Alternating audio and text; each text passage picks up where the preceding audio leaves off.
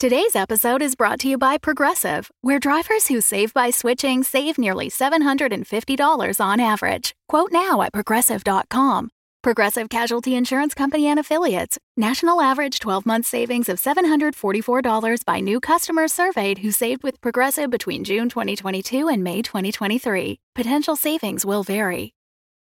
The Fable and Folly Network supports creators of exceptional audio stories, including the one you're listening to right now. If you love our shows, we want to hear from you. Complete our listener survey at fableandfolly.com/survey. This will help us learn more about you, what you like, what you'd like to hear more of, and how we can maintain an inclusive, safe atmosphere. As a thank you for your participation, we have extras and behind the scenes content from your favorite shows.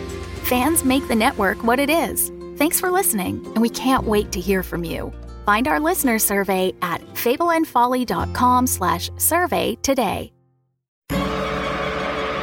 Welcome back to Dumb-Dumbs and Dragons, where improvisers who've never roleplayed before journey into the world of Dungeons and Dragons. I am the Grand Wizard Bukake, your host. Juniper is continuing on her own quest while her companions are trying to stop the Horde. Juniper took some time to teach Pidwick how to survive outside of Candlekeep. Quinny experienced the horrors of Reginald's personal life, and Reginald armed and coordinated his new gang of gnomes in preparation for a heist. What will happen when Quinny and Reginald face off in the second stage of their plans? Find out next on Dumb-Dumbs and Dragons. So, Reginald, you awake with a start um, in your tiny, tiny, comfortable body, uh, having um, slept for perhaps the first time since childhood outside of your armor. Uh, what does that feel like? Uh, I think it's one of those things where it feels nice for a minute, uh, and then it immediately feels like when you fall down in the dream, so you just like startle awake 100% because he assumes he has to be dead, uh, and then realizes where he is, uh, and he's surrounded by like s- snoring and farting gnomes uh, in a room that's clown themed. Which right. is sort of like hell, but also not. Um, Gotcha. Um, okay, excellent. But I So- do feel like he's got a weird moment of realizing what it's like to be theoretically well rested because I don't know if he's ever really had that experience. Uh, and colors just seem a little brighter, and he can like his sense of smell is slightly improved. He's really aware of things, and that's all like a pleasant but mildly overwhelming experience.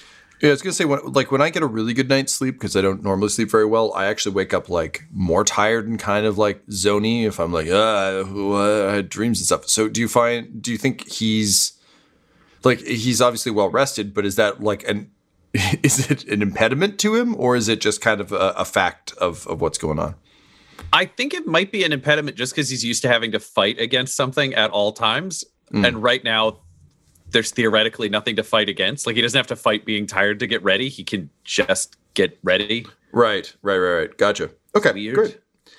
Um, so you uh, you kind of um, take your time getting ready. Uh, the gnomes are all kind of waking up um, and uh, get, getting themselves ready. Um, it occurs to me that this might be a good time for us to properly introduce you to your gnome crew, so you know exactly what you're dealing with.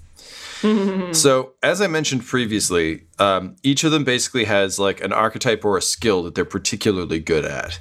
Um, this is because I needed to simplify it.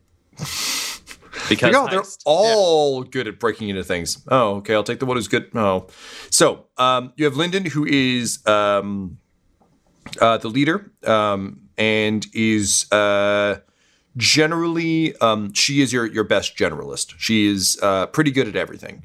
If this was a video game where you had to like assign people to a task on like a go collect supplies or defend the base while I'm gone, um, uh, the highest you can get is a B, and she's a B. Um, so where everyone else kind of ranks in that C and D, uh, she's definitely um, a B. I mean, if you got the pre-order character, they would just be like an A plus all across the board and just instant win for you, but you didn't. So uh, you have to play the game like a normal person. So um, you got Lyndon again, uh, pretty good at everything. Um, is uh, good enough to have organized the crew in the first place, uh, so has some vague idea of what she's doing. Uh, Dice Thoreau is their uh, their sleight of hand guy. Um, he's uh, his job is uh, distractions and uh, and sleight of hand.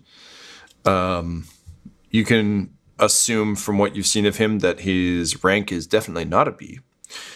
Um, uh, you've got um, uh, Poiny, who is the uh, the dud. Uh, so he's the Pointy or pointy? Poiny. Uh, it's short for Poindexter, his full name, uh, but he's just Poiny. So P O I N Y. um, Poiny is uh, he is like a, a, a Milhouse Van Houten kind of dude. Um, really plays up the um, the sort of bumbling uh, Jerry Lewis bit. Nutty professor kind of thing. Yeah, yeah, yeah. Just a very like um stumbly and, and kind of like, oh geez. He's the um uh where Dice is good at sleight of hand, um, this guy is an expert pickpocket. Um, he's the one who left the note in uh Quinny's pocket back when Quinny was still wearing a Quinny suit. Um, so yeah, uh, very good at being uh, innocuous. If we're talking Ocean's Eleven terms, he's Matt Damon. Just like I'll bump into you and steal your watch. Got it. Um, and he's pretty good at it, as evidenced by him getting the note into like Quinny knew to look, but it wasn't because he felt it. He just knew that if someone bumps into you in a bar, that's probably what they're doing. um, so uh, you've got those three. Um, there are um, two lookouts. Um, we'll call them uh, Babs and Deb. Um, Babs and Deb are just very good at at seeing things. Um, they uh, they work together. They're like um, uh, they're twins, so they have one of those weird like twin languages that only twins understand. Um, that uh, they use to communicate kind of over distance, but are uh, are very good at, at that. Um, they can also be used as a helpful matrix distraction if you want to fuck with people's heads. Where sometimes they'll do like as part of a grift. One of them will walk out and then bump into someone, and then the other one will walk out a moment later from a different direction and then pretend to be the same person to just disorient and confuse. Um, they themselves are uh, pretty into just talking to each other, but you get the sense that if used correctly, they're very effective, but they're probably terrible at almost everything else. Um, so that is five of your eight. Um, there is a. Uh, you- You've got a, a getaway artist, um, uh, and uh, his name is. Oh wait, no, I need the other sheet. Sorry, one moment.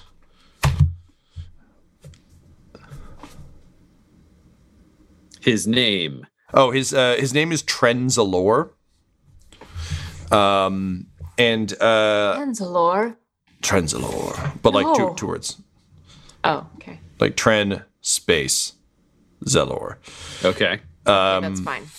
He, um, uh, Laura, what's that a reference to? I, I, I know it not. Uh, Doctor Who. That is the uh, where the Doctor should uh, have died. Hmm. Question mark. So, um, being a big fan of the traveling show um, Professor What, um, uh, this uh, this gnome has clearly taken a name of some value uh, to the dear professor, um, and um, has uh, is trying to be cool about it. Um, so, in proper getaway fashion, um, sunglasses, red leather jacket, um, like. Uh, someone who uh, is clearly talking a big game. Um, that said, there are no vehicles to be had, and you don't get the sense that he's necessarily ever driven anything. Um, but uh, he's constantly just talking about how he's the best getaway driver. Um, very much a, a renegade type. Um, so you have Trenzalore, and uh, your final, um, uh, your final guy uh, is. I have two more, I think, because you've told me six. Uh, oh, you do have two more. Great. Um, so uh, you have um, two thugs, and they're thugs not in that they're actually good at fighting, but uh, in that they're good at kind of getting in people's way and tripping them up. Um, so uh, they're a uh, a couple of um, super bro weightlifter types, um, while still being like gangly teenagers. Um, so uh, they're going to be um, Bud and Guy. Bud and Guy. Uh, uh, Lyndon ins- assures you those are not actually their names. It's just the only thing they've ever referred to each other as. Got a bit of a Terrance and Phillip, um, Bud Guy kind of situation going on. so course. eventually they were just kind of like, fuck it, I guess that's your names. So um, best to think of them less as as rough and tumble guys and more so like um, obstacles.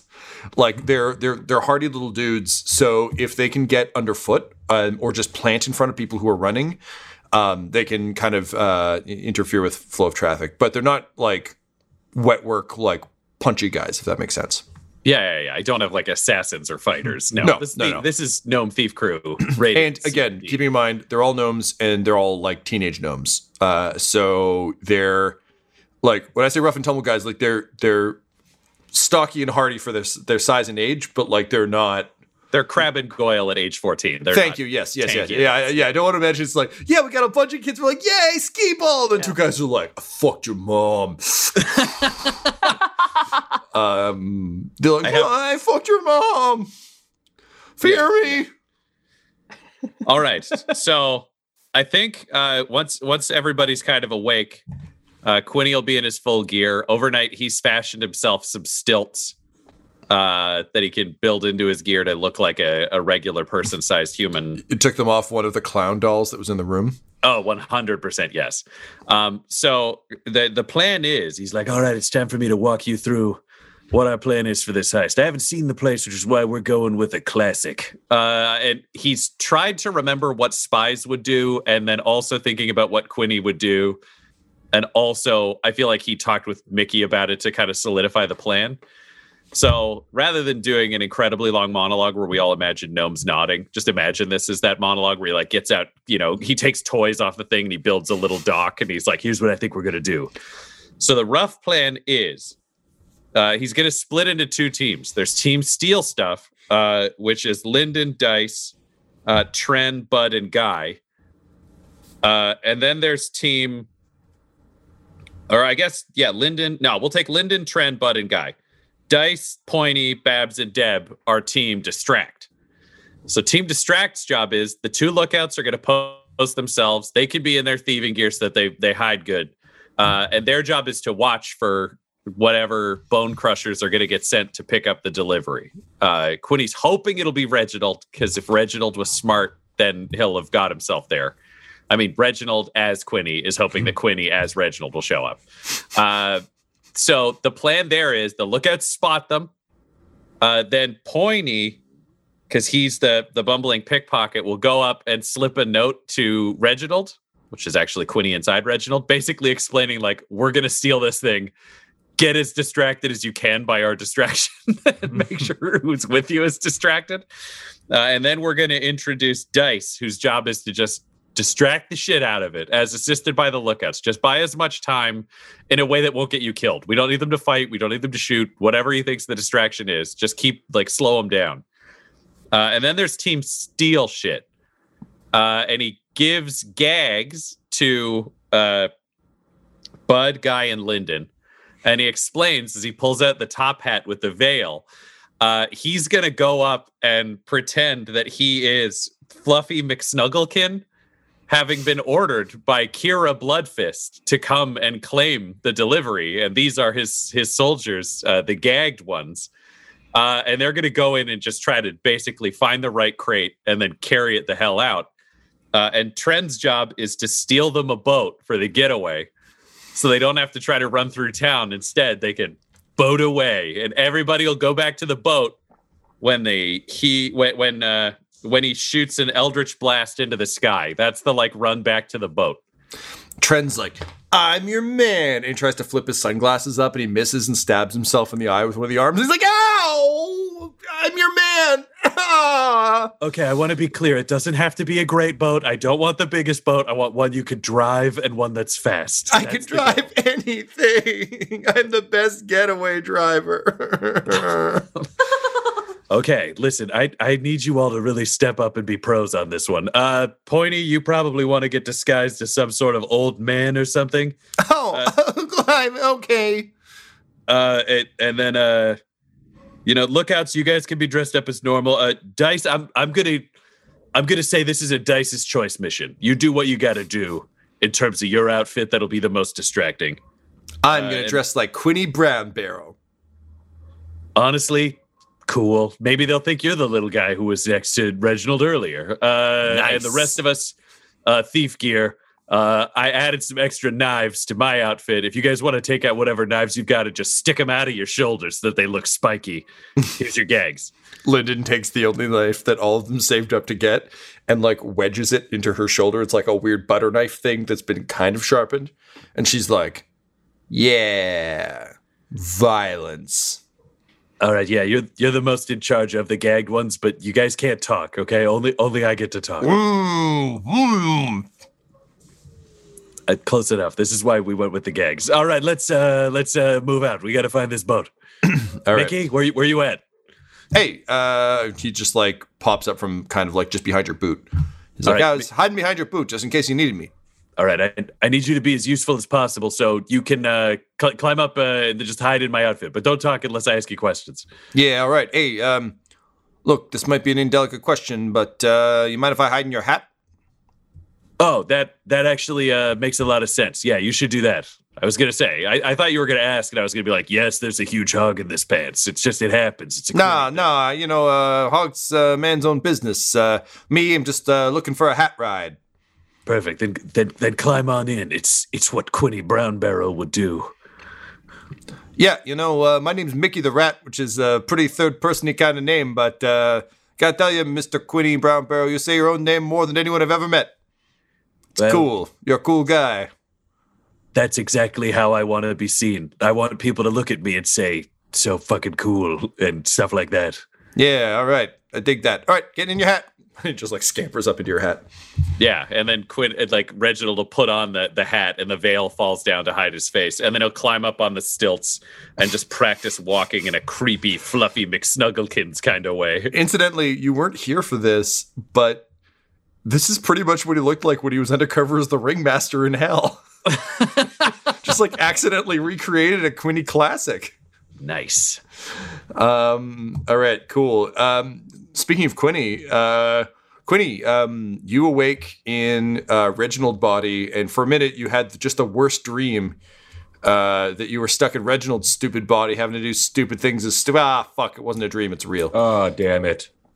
Um, you say as in a remarkably good Reginald. Um, as thank you uh, you sit up goes. amongst the um, uh, the the sort of uh, assorted nightmare monsters and thugs sitting around you. Um, uh, the there's still certainly a lot of commotion. Um, looks like uh, people have been kind of working overnight. Obviously, this counts as a full night rest, so like get get your shit back.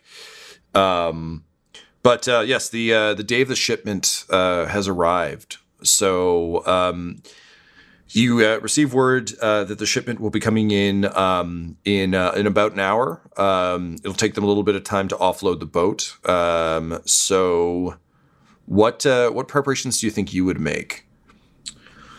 Um, Quinny's plan as Reginald is to go down with his squad, however many people he he has with him, Mhm. uh, and to create an impromptu checkpoint.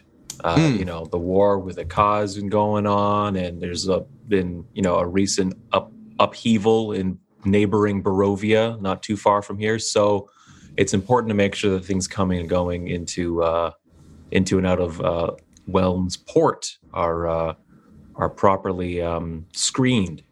Uh, I think is kind of like the the smokescreen story that he would he would provide um, to like the citizens and stuff like that. And since the the guards showed such uh, deference to him and and Kira when they when they came into uh, the town, um, he would probably uh, command some of them to to assist with the uh, with the checkpoint to make it look legit.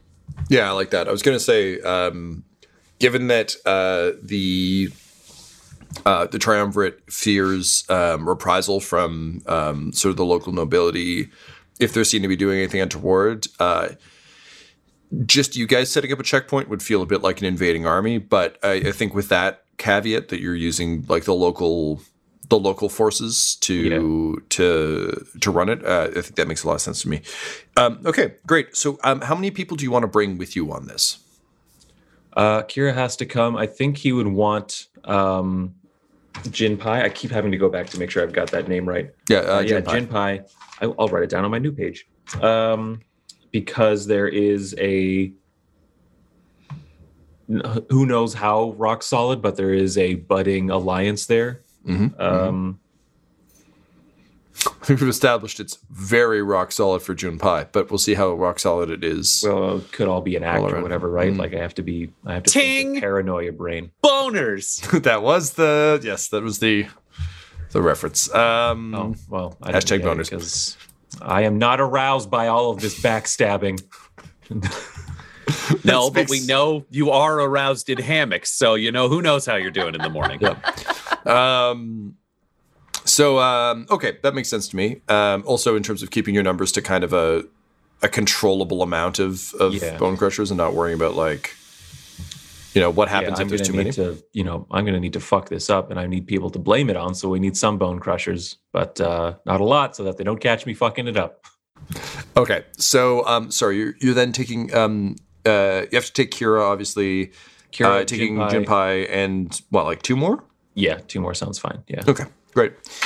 Um, so um, you can take um, uh, Draken the Blackened, um, who is a uh, uh, a soldier who, um, even though all of the armor has been like hard forged, um, he insists on like every morning he wakes up and just like has uh, the like sort of enchanted equivalent of a blowtorch and just like rechars his armor so he seems extra badass. Um, what no one on the uh, the squad will tell him uh, out of fear of reprisals is that it just truly makes him look like kind of embarrassing all the time because it rubs off on like his neck and his arms because he just kind of constantly has soot. So he just kind of looks like he forgot to like wash his neck and his his wrists and stuff. So he's like i'm scary. And everyone's like mm-hmm. But it's kind of like if batman takes the cowl off and he still has his eye makeup on. Um so uh when he's got all of his armor on he looks like sauron. But when he takes his armor off um he just has like soot lines and um sort of like the raccoon eyes and um stuff so you've got him uh and um you have uh Hailmer Clubwing, um, who is a um, sort of a very uh, nimble, um, acrobatic. Um, let's see, what kind of creature are you? Um, we'll say a, a tabaxi. Um, so, um, and uh, known for um, basically juggling clubs um, and um, kind of like very acrobatically fighting while kind of tossing a weapon from like hand to hand to foot to hand. Um, so you basically have one very nimble fighter, one like not necessarily good. Um, uh, Draken is a much more of like a, a, a sword and board kind of guy. So he's got a short sword, he's got a tower shield, and very much like meant to take hits. Um, but also has limited sight lines, which will be good for your your purposes. Um, and uh, then uh, obviously Junpei, who's kind of like um, a mix between a tank and a and a berserker or barbarian. Yeah. Okay. Okay. Cool.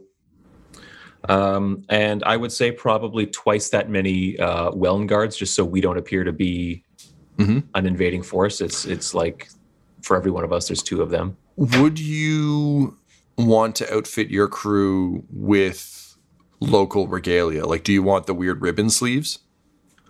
Uh, no, I wouldn't want to compromise anyone's armor.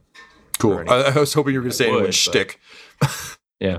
Oh, no, yeah, yeah. Anybody's cool oeuvre. Um, but um, while that would be advantageous, I feel like that wouldn't come off as a bright idea to the rest of the bone crushers. So no. Cool. Uh, I think that's the right call. I was going to penalize you for doing it. So good job. you've, you've solved my etiquette for an army you're unfamiliar with puzzle. Yeah. Uh-huh. Okay, excellent. So, um, having outfitted your crew um, appropriately, um, you begin to make your way uh, towards the the docks. Uh, at the same time uh, that uh, Reginald as Quinny with Mickey and the urchins um, are also making their way uh, towards the docks for a fated showdown of heistly proportions. Uh, meanwhile, um, Juniper, um, you and um, Pidwick are uh, making your way uh, kind of up towards um, the uh, the f- small farmstead um, that you you were told to find. Um, you've realized, however, uh, on your travels with Pidwick, that uh, although he is is picking up the survival basics, um, he has a severe case of foot and mouth disorder whenever he talks and might actually be a liability. And having not gotten answers you've needed several times because other characters had bigger agendas that prevented you from getting stuff you wanted, um, I think there is some fear that uh, he might fuck things up. So here's my question Do you want to bring Pidwick with you up to this farm, or do you want to try and figure out a way to politely have him not do that? Now, Pidwick, I am going to entrust you with the most important task. The Augur Scroll? Something even more important, which is watching after the steed of the chosen one. the chosen one steed. Yeah. So can you just make sure she like clippity cloppity is like fed and watered and all that stuff? There was a stream back there. Wait, and you wait. guys Her, just, her like- name is Clippity Cloppity? Yeah. The name of the chosen one's steed is Clippity Cloppity. Yes, it is. Listen, my name may just be Pidwick, uh, uh, Malacutius, but I got to tell you, um, uh, Juniper, I, I think I think you might need a, a more heroic name for your horse. Clippity Cloppity's name is her name. You Okay. can't stifle her light. Okay, well, we don't have a lantern shutter for her, so there's no danger of that. Um, but I, I don't understand. Like, you just named the horse. Like, you could just name the horse anything. And Clippity No. Cloppity is just like shooting horse-like daggers out of her her horsey eyes. Clippity Cloppity is a sentient being with her own wishes, desires, hopes, dreams, feelings. Her name is Clippity Cloppity. That's what she wants to be called. You can speak horse, I can, yeah, I can speak with animals. and like Pidwick's eyes get wide and his jaw drops, and he's just like, "I, what is that like?" I don't know. It's it's wonderful. It's it's great. I'm really not a fan of of this judgmental attitude. I, I didn't understand chosen one. I just thought that you had listen. I I spent some time considering branding uh, back at Candlekeep, and I was trying to change our reputation as a stuffy library full of stuffy people. And it just occurred to me that perhaps there was a more advantageous name for your horse. I didn't realize that she had chosen it herself. I meant no judgment, only to improve upon your legend. You know, I, I assumed it would be like, yes, Juniper upon her mighty steed, Thunderstrike. Not like Juniper upon her mighty steed, Clippity Cloppity. I mean, it, it just it, it doesn't have the same heroic ring. Could you please explain to me the importance of branding on a quest to, you know, maybe save the worlds? Yes, absolutely. I would love to. Um, And um, he takes out some parchment and begins to like unfold it.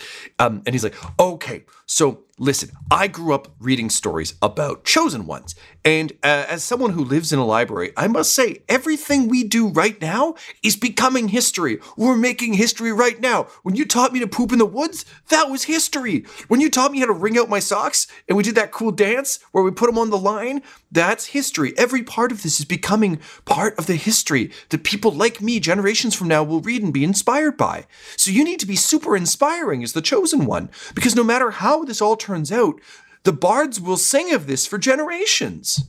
You really have to consider your image. I think I would like to be remembered for my deeds than for, you know, the names of things. Admittedly, if those deeds are are wrapped in a cloak of of, of dumbness, no one's going to want to hear about them. Do you know what? It doesn't even matter if I'm remembered. Because that's not the goal here.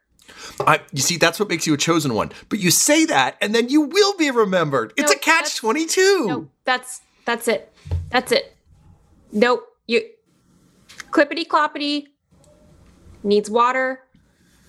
I need to focus on finding planeswalkers and possibly saving universes. Not important right now. Not important. Keyword Ever. being right now. No, no, no, you're ab- no, you were right the first Ever. time. It doesn't Ever. matter right now, but it's going to though. To I future just- generations. I turn into Echo immediately, and I just slap him. It's like, get a hold of yourself. ah! You're back into Juniper. Like, I'm sorry. I'm sorry.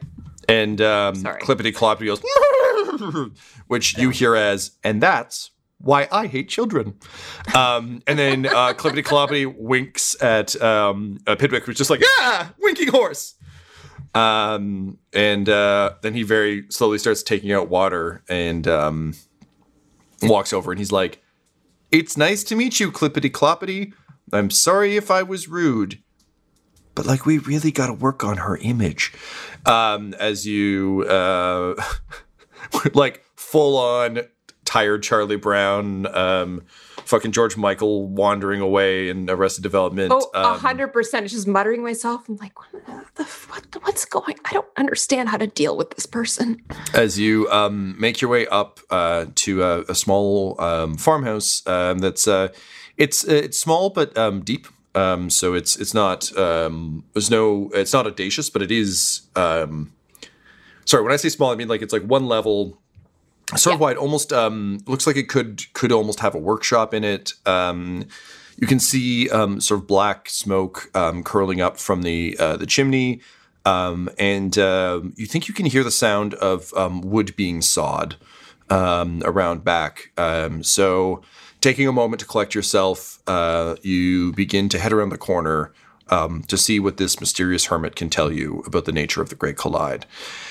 Uh, meanwhile, back at the docks, um, there is a uh, smell of um, of salt water on the air, um, and uh, you. Um, it's not a. Uh, Welland isn't large enough to be like a big port, a bustling port um, by any stretch.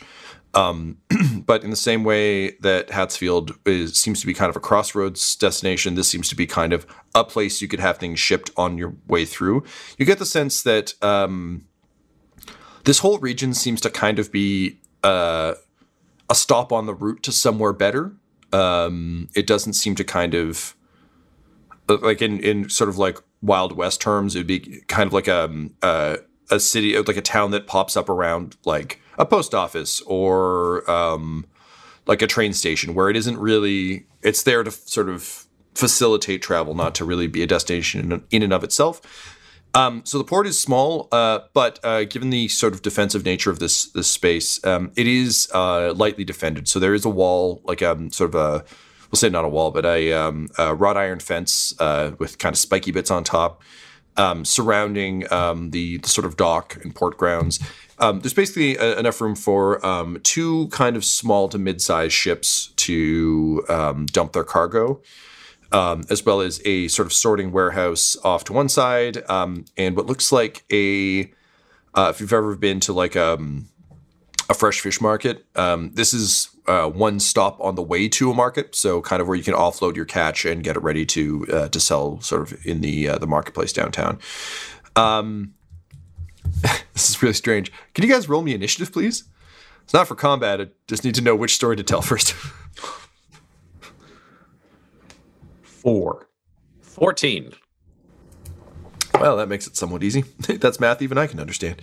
Um, so, um, Reginald, uh, as Quinny, um, you and the urchins arrive first, um, which is fortuitous and makes more sense narratively. And I'm really glad it happened that way. I was really bummed for a second because I forgot. I was like, oh, fuck, Reginald's getting here first. But he's Quinny right now. Um, it's just going to be a straight dungeon crawl next time. I'm like, uh, you can turn left or right. Ooh, one way smells like fire. The other way has a green light. Ah, Yeah. yes, it, it was mold and fire. um, You went left. There's a wall. Go right. there was also a wall. You have completed my dungeon. And that's it for season five, everybody. Good night. Uh, check out Chris Cody Tommy's gonna sleep tonight. Bye. Just fall asleep on air. Um, so um, you arrive uh, with your urchin crew. uh, happily before uh, Reginald and his crew, so uh, there isn't a checkpoint set up yet. Um, instead, uh, there are two guards uh, as well as kind of a um, uh, a dock master um, who is um, she's uh, a gnome wearing um, a very unfortunate uh, jean jacket jeans combo. Um, that's just a, a bit too much jean kind of all around. Um, and um, she is uh, calling out orders to um, uh, to people as uh, as they they're um, unloading from uh, from a ship.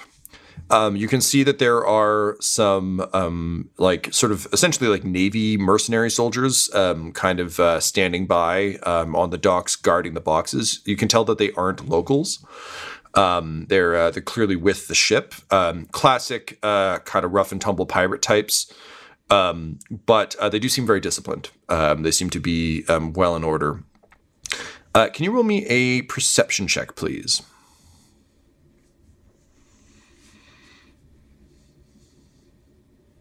That is a 10. 10.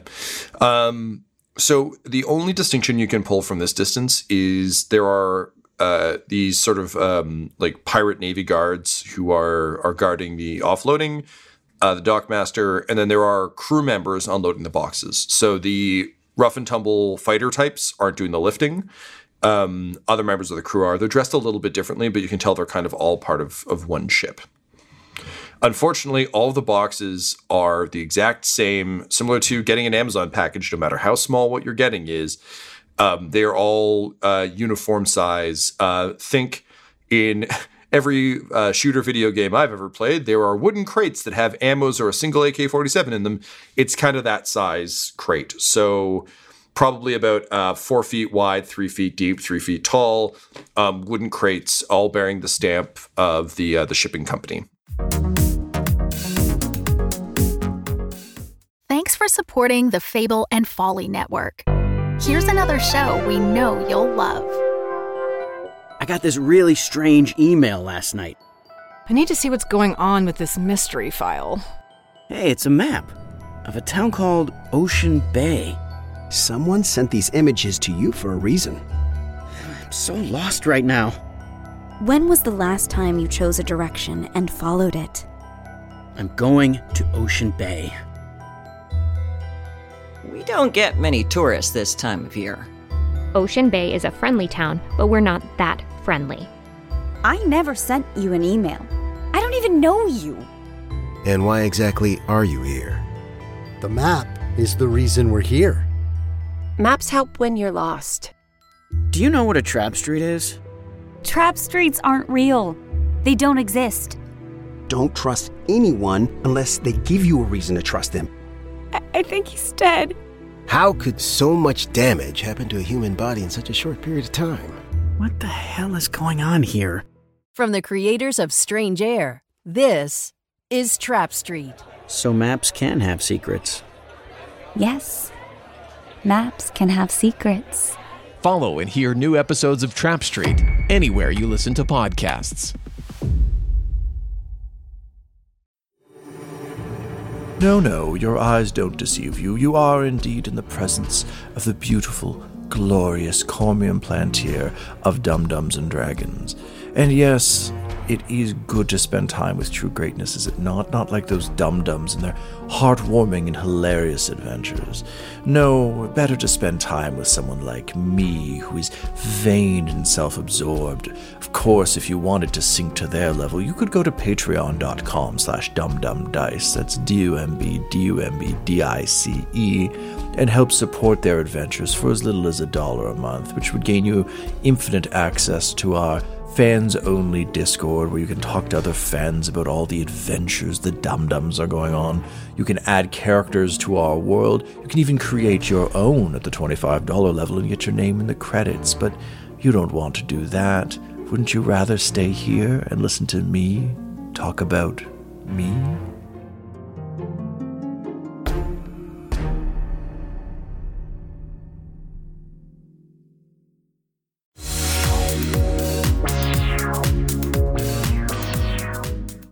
Right. I feel like while he was still a ways away, uh, Reginald in Quinny uh, would ask Mickey very quietly, like, Do you know what the name of the item is and who it was ordered by?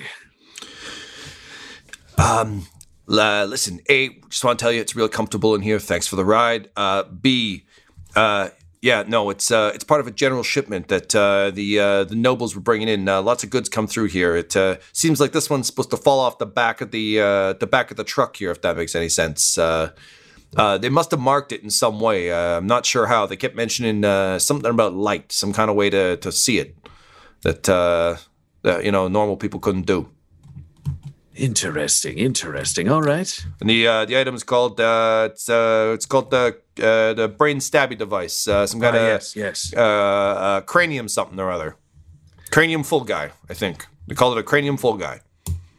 Brain stabby, cranium, full guy. Sorry, Okay, sometimes so- it's hard to get the uh, the nuances of uh, you know human speech. It's hard to hear common through these rat ears. So the Dark Master theoretically won't know about where this has been sent. Yeah, yeah, yeah. That's the vibe I got. off. It'll be down to the crew or probably those spooky mercenaries. Maybe I should approach them. Hmm. I mean, this all sounds good to me, but who am I? I'm just a rat. Everybody else, get into positions. Team distraction, team gag mouth. Let's do this. All right. um, what uh, what instructions did you give um, Team Distraction in terms of how they should arrange themselves? So the lookouts' jobs are just to watch for when the bone crushers show up. If the bone crushers are distracting themselves doing tasks, let that happen. But just the lookouts' job are to like tell the other guys when to like go, essentially. Dice's job is if they get past everything else and they're finally going for the ship, he's our last ditch, like get in the way, do whatever you need to do to distract them, uh, and then everybody can play in uh, into that. Uh, and Pointy's job is to uh, drop, like basically pickpocket something to Reginald. Uh, and the goal is that it's basically a letter being like, take as much time as you can. Once you read this, eat this. do, do not let the letter be there. Blame So- everything on Kira Bloodfist if this goes right. By that logic, then, would you hold off on this operation until you see the Bone Crushers coming? Uh no, because he wants like they're a backup crew essentially. If he can get this to the other boat, like he wants the extra time to like take a shot. If he fails, come up with a new plan, steal Gotcha. a boat, kind of thing. The hope is in a perfect world, this whole job is done before the bone crushers show up, and then he just eldritch blasts and they take off because he figures that's what Quinny would do. Hmm. Okay. So we need some roles for this crew um, because basically the two uh, important pieces that uh, we need roles for are the lookouts and Tren in terms of his luck finding a boat to steal. Okay. Um, rather than me rolling a bunch of dice with NPC stats, uh, it will not surprise you to know I did not stat out eight urchins with individual personalities and, and character Agreed. types. Um, let's use your stats, and this will be kind of how good were you at instructing them to do this. I think that makes sense. So from the lookouts, uh, I'm going to need a perception check. You do have advantage on it because there are two of them using creepy twin speak. Um, and uh, from Tren, I'm going to need. Man, I miss Streetwise. Uh, investigation, please. cool. The lookout's got a 14. Okay. And then investigation is good because Reginald's very smart as a general and spotting things. So he's got advantage on intelligence checks. And that is still not a great number. It's an 11, but that feels true to Tren's ability level. That is very good for. That is the best roll Tren has ever had. When he takes ten, he takes a two. I'm proud of him. I rolled a two and a six. So it's, they were not generous, the dice gods. Uh, It's all right. Again, I think they are consummate with the level of expertise we gave all these characters.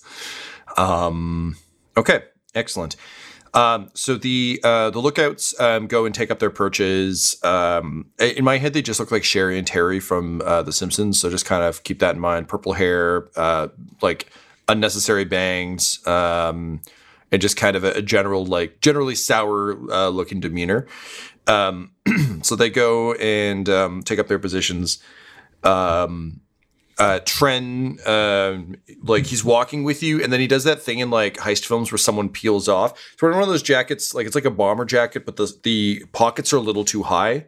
So rather than like comfortably at kind of his waist level, they're kind of like mid chest, and he's just like, "I got this," and he kind of nods and like peels away. Um, and then as he's peeling away, he realizes that with no one watching it, it's not cool and no one really cares, and you just kind of see him slump a bit and be like yeah, right. Um, and disappear into the uh, into the alleyways. The rest of you begin to make your way um, up to the the gates. Um, as uh, Fluffy and the the the gagged soldiers, I believe you're going with. Yeah, yeah, yeah. They're all they're all gagged because uh, basically Fluffy's mouth was sewn shut, so it felt thematically appropriate uh, in case they'd met him, and also he didn't want them to talk because he knew they'd tank it immediately. You are correct, sir. Um, all right, so um, you make your way up. Um, Tyler, you and your crew are approaching, um, but at a bit of a further distance. Um, I think there's something kind of fun uh, to the idea of people kind of following the rules, even if they're the bad guys, and people trying to do a heist. In that the dockmaster told you there'd be a certain time when the boat was unloaded.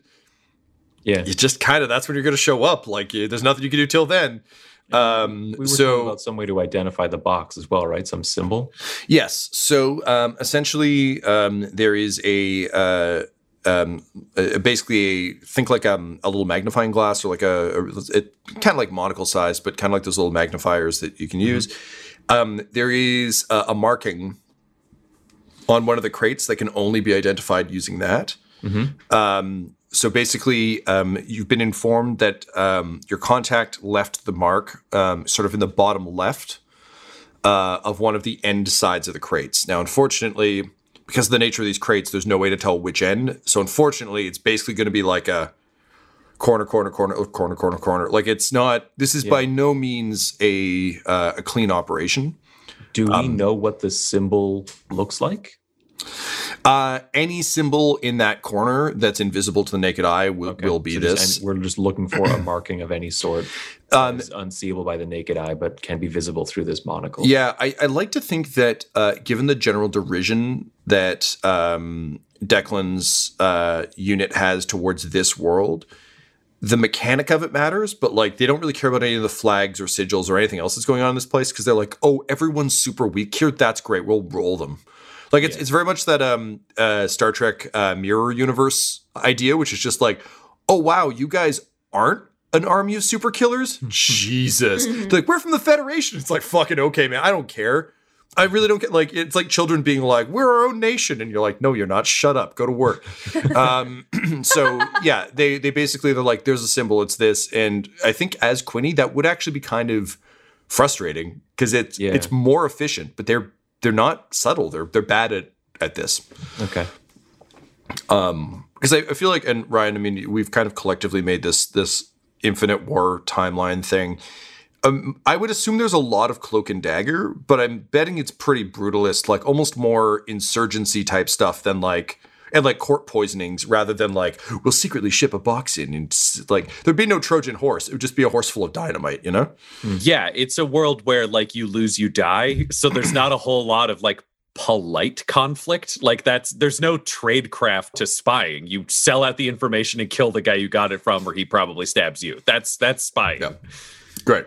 So on the other hand, like all the bone crushers you're with are like, this is uh this is very sneaky. This is uh Draken is just like, I am I'm very impressed. This is a very impressive thing we're doing. I uh ha secret symbols. Who'd have thought? Uh, and then he uh, he pats you on the back, Reginald, and he's like, I, uh, I I wanted to say thank you for bringing me along on this one. Uh, I know you and I haven't always seen eye to eye, but I've always really respected you. Uh, now you say something nice about me. That's right. This is Draken, right? Yep. Yeah, I was, I was just gonna say, your armor is looking uh, blackened as ever today, Draken. It's uh, really something, and I'm uh, I'm shaking in my boots. No one's ever noticed that I've done this before. I, Oh, I must say- always notice, Draken. Oh, oh. Well, that's very nice to hear. Thank you. Uh, you can't see it, but uh, I have a single tear rolling through the soot under my helmet right now. It's uh, it's quite special. Uh, that that sounds special. Just like, mm, yes, good. um, you, you notice Draken, who is admittedly already like seven feet tall, straighten up a little bit. Seems seems really happy. Uh, it occurs to you for not the first time that these people are so fucking starved for any kind of encouragement that even being kind of confused and vaguely sarcastic is the nicest thing that's ever been said to this man. Um, so, um, yep. Uh, you also feel like, um, so uh, being a very uh, stealthy and acrobatic guy yourself uh, in in happier times, can you roll me an acrobatics check, please? Uh, I know this is a bad bonus for Reginald, but you can roll with advantage because Quinny is good at it. Okay. 11. Um, Hailmer Clubwing seems very flashy, but as someone who's used to dodging, you're actually not sure how effective they'll be. They might just look really good while fighting, which might kind of be why they're they're along for the ride. Um, it's the difference. I remember um, uh, my Aikido sensei when I was in high school was like, we have to watch these videos of Aikido masters.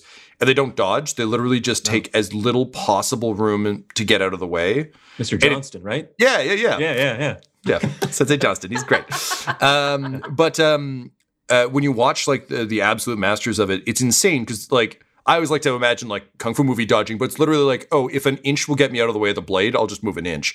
Right. So as Quinny, that's often what you've been doing because it's just more. It reserves your energy. It doesn't open you up to further attacks. Blah blah blah. yeah. Whereas this guy, as he's walking, is doing a lot of like unnecessary, almost. Um, So I uh, imagine he fights like Gomez Addams. Yes, hundred percent. Yeah, Immense yeah. theatricality to the fight. That's exactly it. Yes. And in a world that's incredibly blunt, that is probably actually fairly effective. But for you watching it, you're like, basically, I'm just trying to give you the like, could Quinny take this guy Yeah. scans uh, of your new troops? And yeah, this guy feels like um, he'll look real good, but you you could probably out out dodge him. Okay. All right. That's good to know. I gotta rewatch The Addams Family. I haven't seen it in years, and just every time I think about it or we talk about it on the show, it just makes me so happy. And I'm like, I gotta go. It holds up very well. Yeah. Um, great. As someone who rewatches it at least once a year. Uh, as a brief aside, there, someone posted a script piece that was just like in the stage directions. They're like, these guys want to fuck all the time. That's all they're Yeah. thinking about. It's a kids' movie, so like, don't say it explicitly, but that's what this is about. And I was like, yay! um, anyway, uh, that's your your Addams Family moment of dum dums for the day. Um, so um, you're kind of eyeing up the the troops. Um, Kira is being um, uh, fairly um, uh, mission focused, uh, but is seemingly treating you with with uh, a degree of, of, of deference and respect. Uh, is there anything you want to try and observe or affect about Kira? The, the answer may absolutely be no, but um, as on your way there, you're kind of observing the new people in the unit. Um, is there anything you're thinking about in terms of her? Um, how does she interact with the other members of the unit? Like if I've been friendly and and you know courteous with big air quotes uh thus far, how does she interact with these same folks? How how impeccable is her reputation? Um, she's got that same kind of um, jokey, um, like one of the guys attitude she had um, when uh, you saw her first interact with uh, Reginald as himself in the bar. She's not like other girls. Yeah, I mean, like she's tough, um, but um, there's uh, there's a but it, it's an almost overdone uh, sense of like I, I think the, the vibe. You've never really been part of a unit per se. Closest would be the the like the dum dums. Yeah. And Um, some gang stuff before prison. Well, actually, you would have seen this on the pirate ship when you guys were enslaved that one time. Um, she is uh, the danger in the way she's acting is there's a sense of I'm I'm one of I'm one of you guys. It's all of us versus this asshole, right? Um, but with just enough edge that if you were to venture a guess, and you you did see this definitely happen on on the pirate ship a couple times, um, she might be setting herself up as a future commander by being like, I'm I'm equals with you, but I'm the first amongst equals with you. Um, there is a as as Ryan pointed out, these guys are kind of like the interns. Like they're not the A team, um, but she's definitely the best of the bunch. So there is a. She's definitely not kind to them. There's a bit more ha ha ha. We're all on the same side, but she does snap them a bit easier. So I think in terms of a leadership perspective, you're a bit caught between. On the one hand, there's a fam- familiarity there, and kind of a well, we're all the same. Do we trust this guy? Um, on the other hand, you can tell that this rubs someone like Draken the wrong way. Okay. Like Junpei seems also a little bit irked by it. Otherwise, he, he wouldn't have, have joined up so easily. But um, you get the sense that because everyone in this army seems to have their own deal, like it's not like we're all foot soldiers. It's like no, I'm tank guy, and that's right. This person. There is a, a sense of rivalry, and uh, I think a, a little bit of um, uh, too big for your britches, if that makes sense. Okay. Um, however, uh, this is an alpha-based world, so if if she can beat them up, she's probably their boss. Okay. Um, yeah. Cool. Um, so let's get back to the urchins. Uh, Team Urchin. Um, uh, f- uh, fake. F- Ryan as Reginald as Quinny as Fluffy McSnugglekin. Um, Years. you uh, you approach the gates and um, the guards kind of stand to attention um, and uh, they say, uh, uh, "Pardon me, sir. Uh, do you and your uh, gagged compatriots have business here today?" uh, and and he's doing like spooky walk with the legs, uh, and he tilts his head ninety degrees to the side, and then like leans forwards. The veil's still in place. He's careful mm-hmm. about that. I am Fluffy McSnugglekins. I've been sent by Kira Bloodfist for the secret cargo so we can collect it. Another shipment was attacked, and we can't lose this one. Whoever brings me that cargo shall receive a thousand gold. Um, You sound like like Graham Chapman and John Cleese doing the two old ladies talking about the penguin on top of the television. Look, That's- you, that's you know I the go base to. for It's most of my voices is Monty Python. He's just picking up what I'm putting down. It's good. It's beautiful. I love it.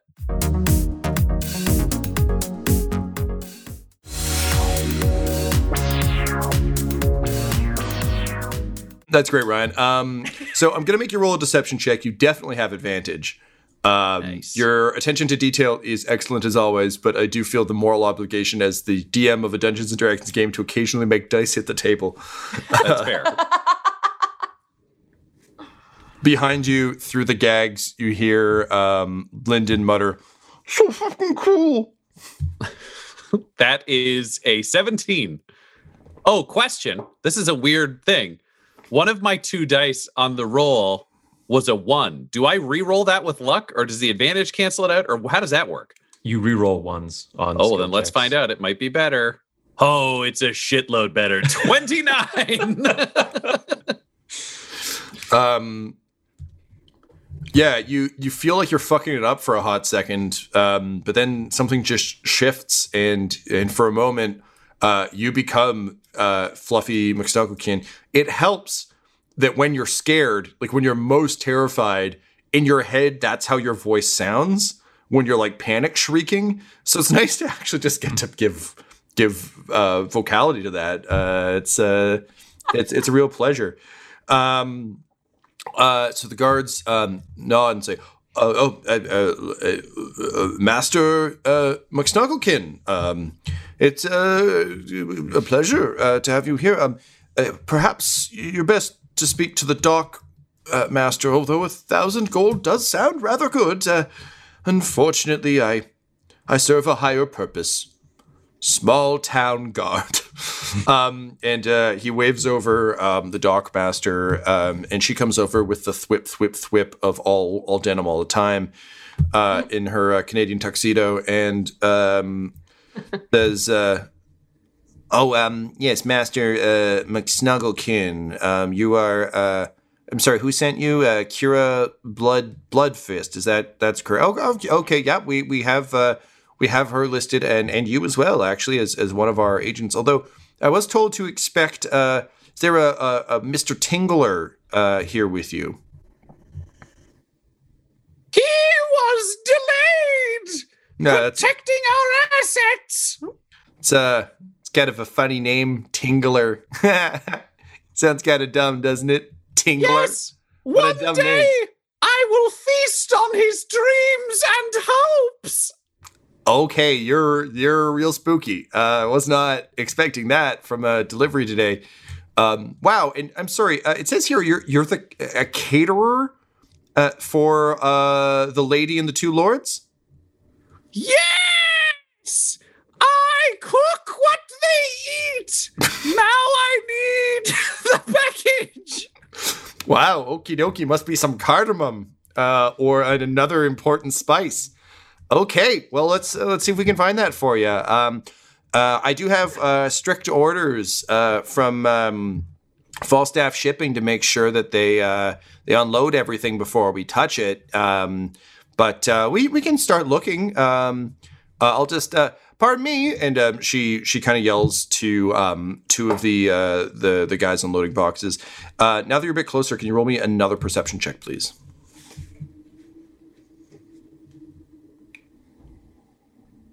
Fifteen. 15 um, so uh, you notice that the the people offloading the boxes um, walk a bit awkwardly. Um, and as you're looking it's, it's almost like their legs aren't necessarily the same height. Um, so some kind of like awkward um, slight uh, shuffle stepping. Um, and now that you're a bit closer uh, you can actually see that there are a number of seams uh, sort of across their their faces uh, with um, very uh, clear stitching um, and their skin tones don't always exactly match up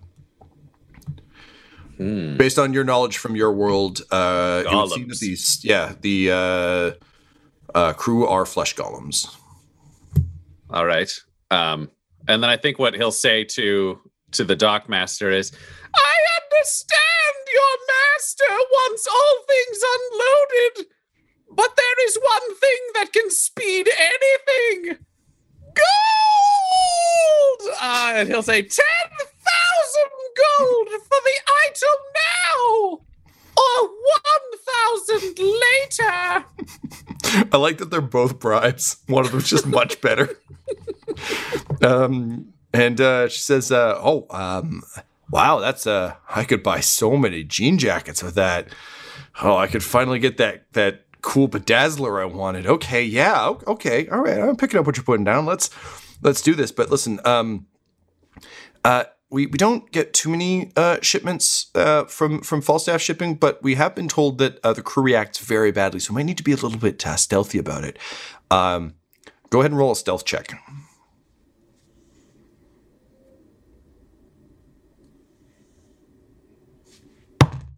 twenty four.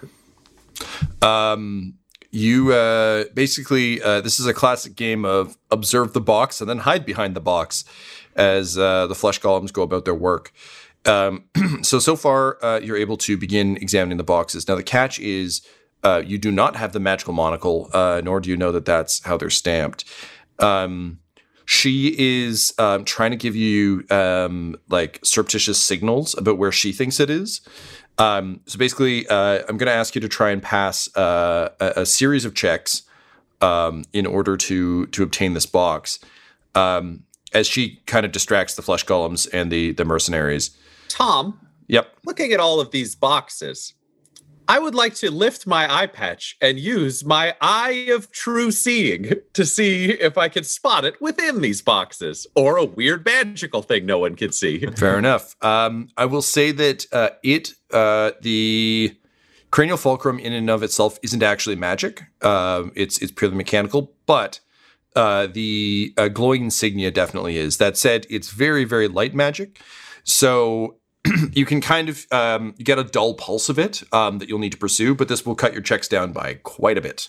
Great. Uh, instead, it'll be more so about can you get to it and get back rather than can you find it. Uh, but yes, that is an apt use of it. Look at you being a good Quinny. Good work.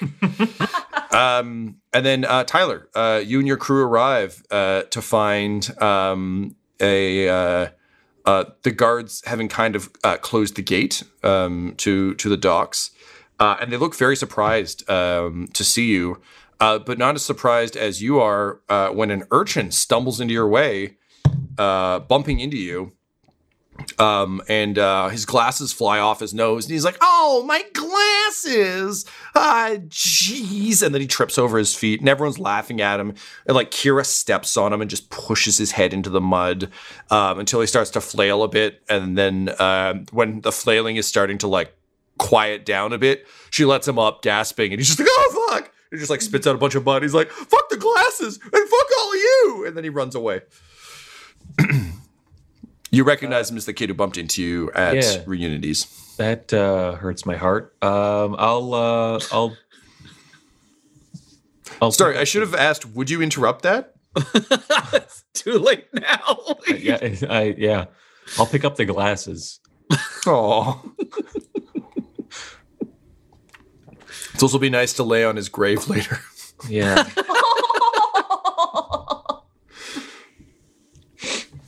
Um, okay, so um, you The gate you is closed. You say? Uh, the gate is closed. The two guards are, are standing there, but they do seem very vexed uh, to see all of you. Um, also, can you roll me a, uh, a perception check, please? Perception is wisdom. Uh, so that's eleven.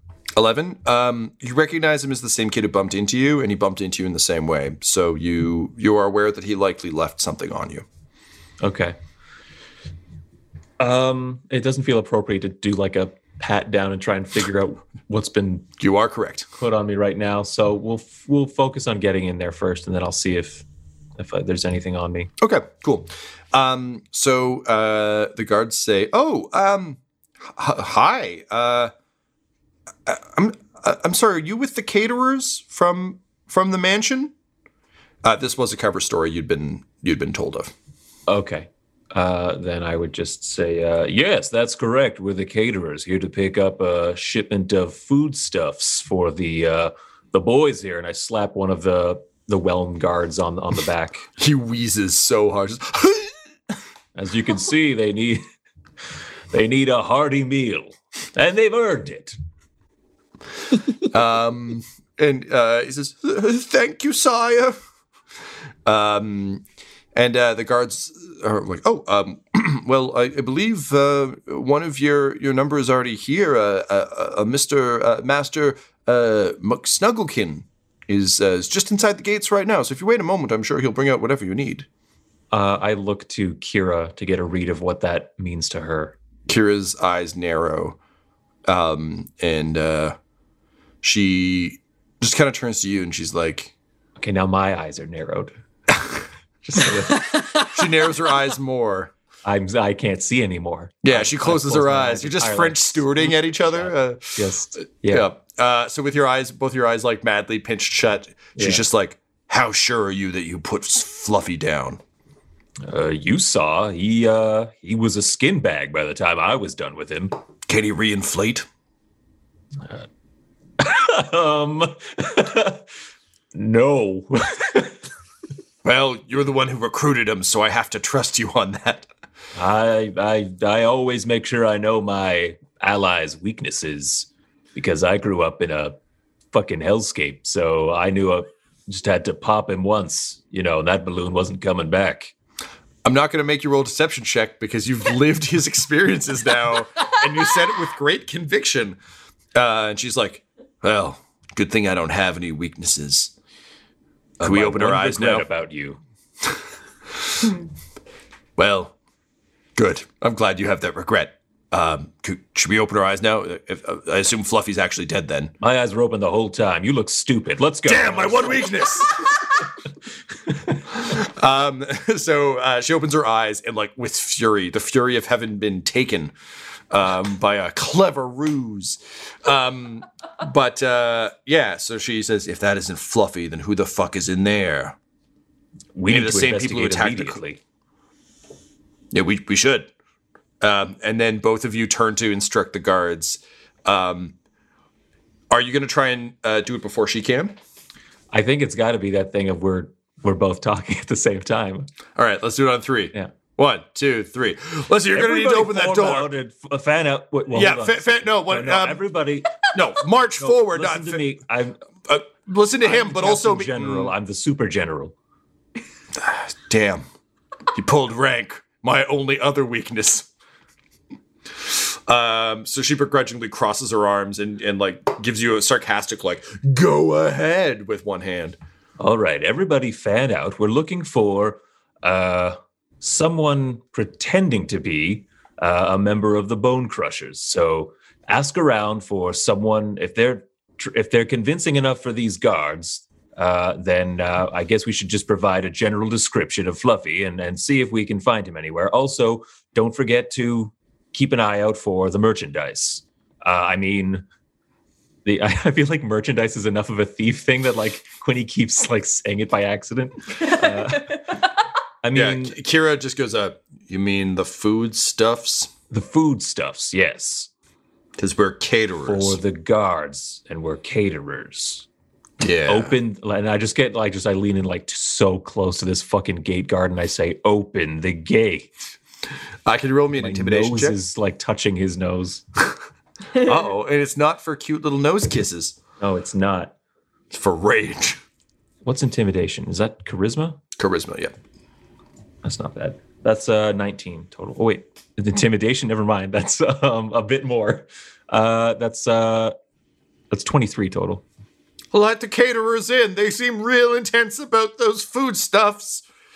Um, so uh, the gates open, uh, and um, uh, Reg- Ryan as Reginald as Quinny as Fluffy.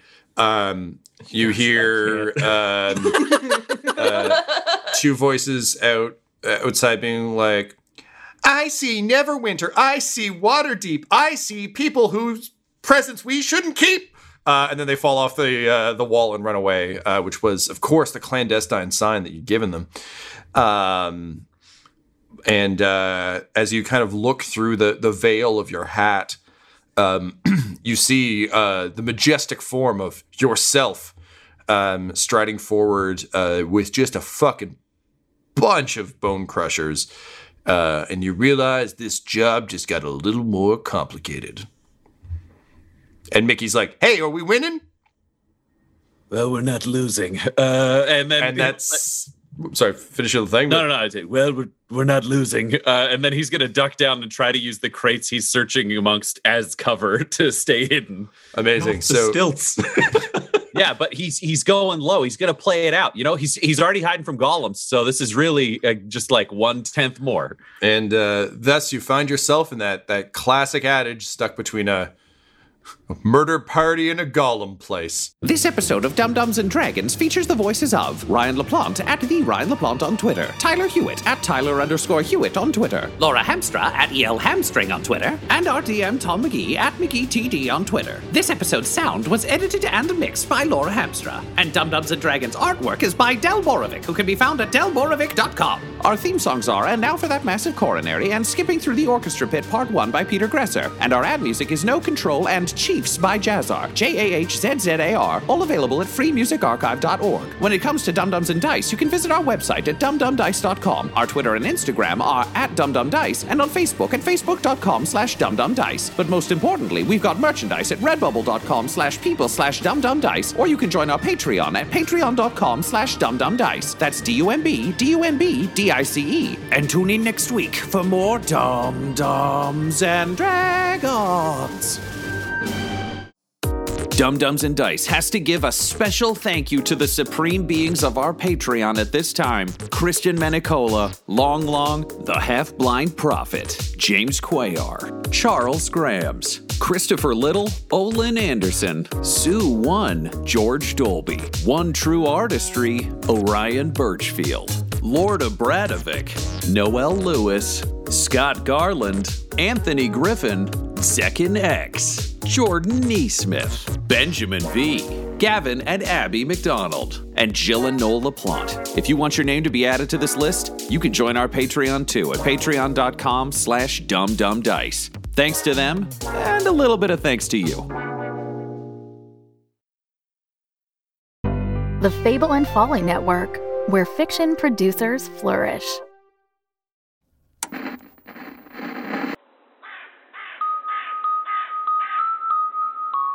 It happened in the quiet town of Podunk, an ages old family mystery. What happened with Great Grandpa? Why won't you talk about it? Because there's nothing to say, Ninten. Begets an unprecedented paranormal event. Help, brother! Ah! Poltergeists, My lamp attacked me. It was hovering in the air. It unplugged itself and came at me. mind control, Why is that crow smoking a cigarette? Okay, we're playing inside today. zombies, I could have gotten out of here on my own. You were hiding in a coffin. It was a good disguise. extraterrestrials, You've seen them too? I've been observing them for days. I beat up aliens with my baseball bat. children with psychokinetic powers, I let that little light of mine shine, Mama, and it melted the darkness away. and that's just the beginning. Introducing Mother She Wrote, a travelogue diary through the biggest cult phenomena in video game history, the Mother series, as it's called in Japan, and Earthbound, as it's called everywhere else. Each episode, we recount the story through immersive audio drama as it's lived by the characters, unpacking the surreal adventures, tear jerking moments, and what it all means. If you're new to the series, we'll take you beyond the controller and into the story. And if you're a longtime fan, relive these tales like never before and learn fascinating new facts about your favorite games. Find Mother She Wrote on your favorite podcast player and at mothershewrote.earth.